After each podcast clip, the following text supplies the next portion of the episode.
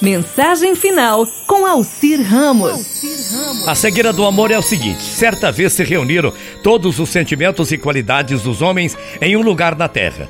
Quando o aborrecimento havia reclamado pela terceira vez, a loucura, como sempre tão louca, lhe propôs: Vamos brincar de esconde-esconde? A intriga levantou a sobrancelha intrigada e a curiosidade, sem poder conter, se perguntou: Esconde-esconde, como é que é isso? É um jogo, explicou a loucura.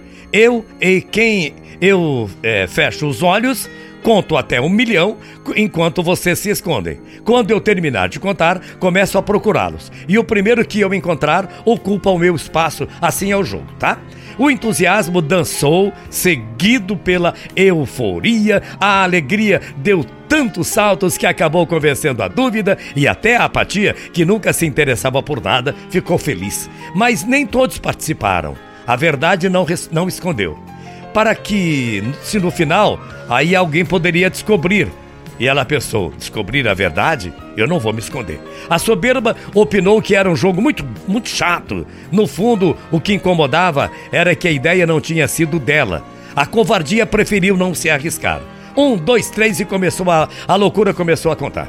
A primeira a se esconder foi a pressa que, como sempre, caiu atrás da primeira pedra no caminho. Você sabe como é que é a pressa, né? Bem, a fé, a fé subiu ao céu e a inveja se escondeu atrás da sombra do triunfo com o seu próprio esforço, tinha conseguido subir na copa da mais alta árvore. A generosidade quase não conseguiu se esconder, pois cada local que achava lhe parecia maravilhoso para alguns de seus amigos, ao contrário do egoísmo, que encontrou um ótimo lugar só para ele. A mentira se escondeu no fundo do oceano. A mentira foi atrás do arco-íris. O esquecimento, não me recordo onde se escondeu. Quando a loucura estava chegando no um milhão, o amor ainda não havia achado lugar para se esconder esconder, pois todos os lugares estavam ocupados. Até que ele encontrou uma roseira e decidiu ocultar entre os espinhos da rosa. Um milhão! Terminou de contar a loucura e começou uma busca. A primeira a aparecer foi a pressa,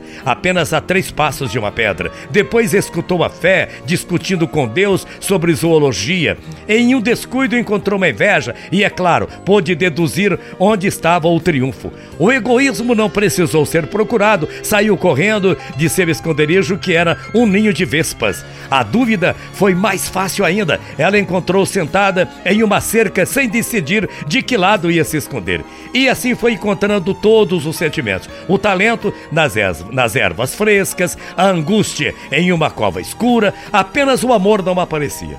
Quando a loucura estava dando como vencida, encontrou um roseral, pegou uma forquilha e começou a mover os ramos. No mesmo instante, ela ouviu um doloroso grito. Ai! Os espinhos tinham ferido o amor dos olhos. Nossa, a loucura não sabia o que fazer, ficou desesperada, não sabia como se desculpar, chorou, rezou, implorou e até prometeu ser seu guia. Desde então, o amor é cego e a loucura sempre o acompanha. vou repetir: moral da história, desde quando deste acontecimento dos sentimentos, o amor é cego e a loucura sempre acompanha o amor. Nunca deixe de amar e cultivar seu amor pois um grande amor sempre é importante. O amor vale mais do que todo o dinheiro do mundo. Faça você também a experiência do amor.